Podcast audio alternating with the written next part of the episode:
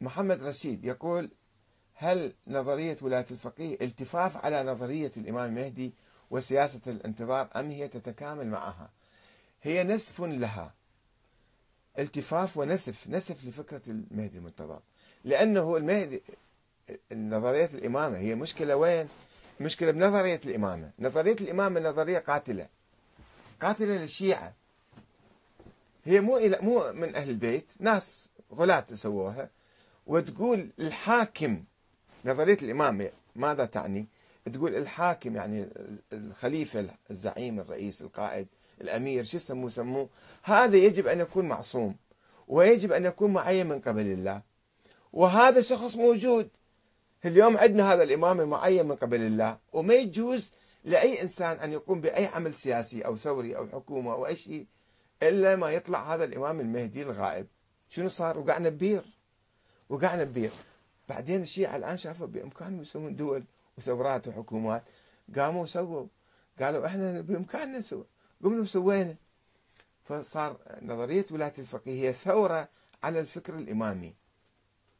ثورة على الفكر الإمامي. وفكرة ثورة على فكرة الانتظار.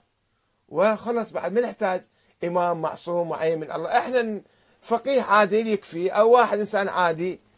نخليه يصير رئيس وزراء علينا وحاكم علينا. وانتهى الموضوع. شفت شلون؟ في ثورة جوهرية على آه هذا الموضوع. علي باش يقول الحوزة في النجف رفضت الفقه الجعفري عندما حاول بعض النواب أقراره في المحاكم. بعد شنو خابسين نفسنا وننتظر أكو قانون جاي يحكمنا وهو كفيل بتنظيم حياة الناس؟ لا كان خلاف في تفاصيل هذا القانون.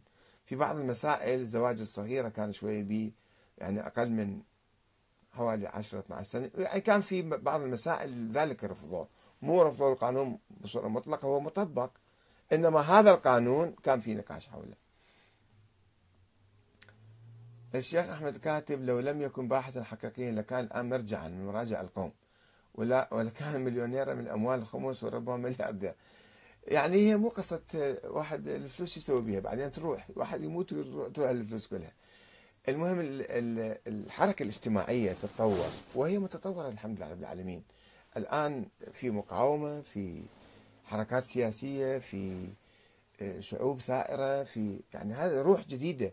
هذه روح سياسية روح علوية موجودة الآن. تشيع آه، علوي أو تشيع سياسي موجود. بخط يعني مو مو شخصي إنما على نفس الخط يعني نفس مقاومه الظالمين والمستبدين والطغاة والمستعمرين والصهاينة. هذه روح جديدة جيدة.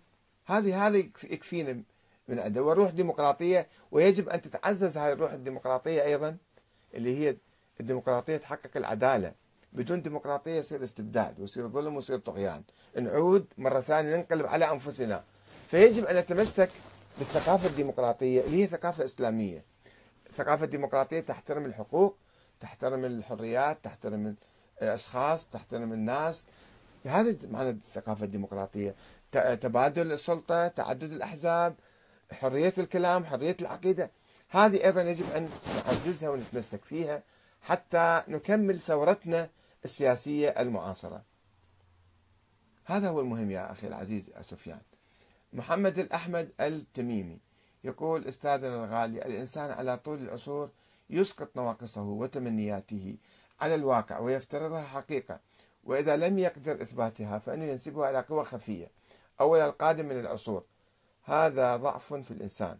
وأمثلة ذلك العصمة والمهدي والولاية التكوينية والأساطير قبلها والخرافات قبل موديل الإضافات على الأديان السماوية. مو مو بالضرورة كل الأشياء اللي تفضلت فيها هي يعني أكو نواقص عندنا أو تمنيات. مثلا الولاية التكوينية والشرك بالله تعالى والأئمة خلقوا الكون والأئمة يرزقون يحيون يميتون. هذا كفر هذا من عبد الله بن سبأ اجى ومن أبو الخطاب ومن المفضل بن عمر.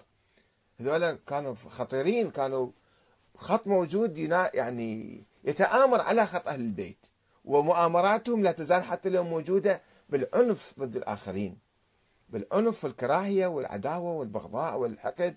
وكذا. هذه أشياء خطيرة يجب أن نتخلص من عندها الآن إحنا.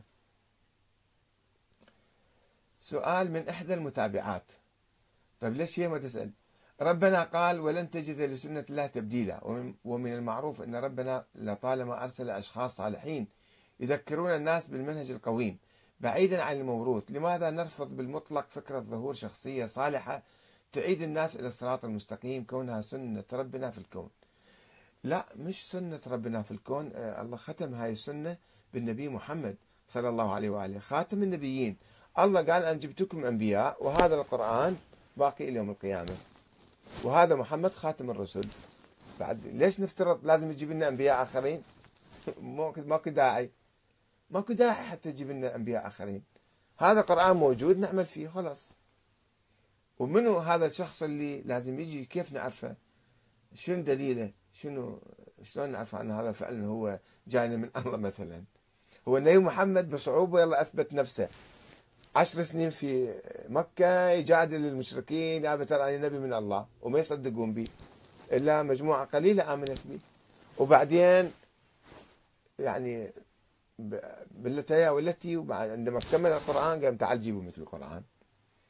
فمو سهل واحد يقول أنا جاي من الله ونبي. أو يجوك ذول الشيوخ الصوفية بعضهم أو أو حتى مو بالصوفية الأرفانيين جماعتنا. الأرفانيين هم نسخة أخرى من الصوفية. نفس خرافاتهم ونفس أساطيرهم ونفس ملاعيبهم أيضا خزعبلاتهم. أنه عنده كشف ويشوف كذا ويشوف المدري شنو وعنده بقلبه يكتشف أشياء وعنده حقائق. والآن موجودين بالعراق. شفتوا خطبة الجمعة الأسبوع الماضي و آه، المرجعية الآن تئن وتشكو إلى الله من دول الناس الجدد. اللي جايين باسم الأرفان وباسم الكذا واتركوا العلم واتركوا كذا هذا مو طريق صحيح تدرسون فقه وكذا.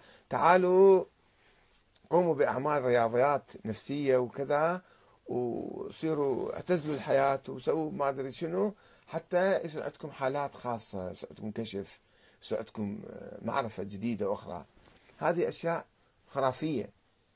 جاي تدخل إلى مجتمعاتنا وتخرب الطريق الصحيح. شلون نعرف؟ ذولا محمد تقي بهجت الشيخ محمد تقي بهجت وجماعة العرفاء يقول لك هذا كان تطوى له الأرض هذا كان عنده علم غيب. هو نايم بالليل يعرف ذاك الآخر شنو يحل مشاكله بالطيف بالمنامات.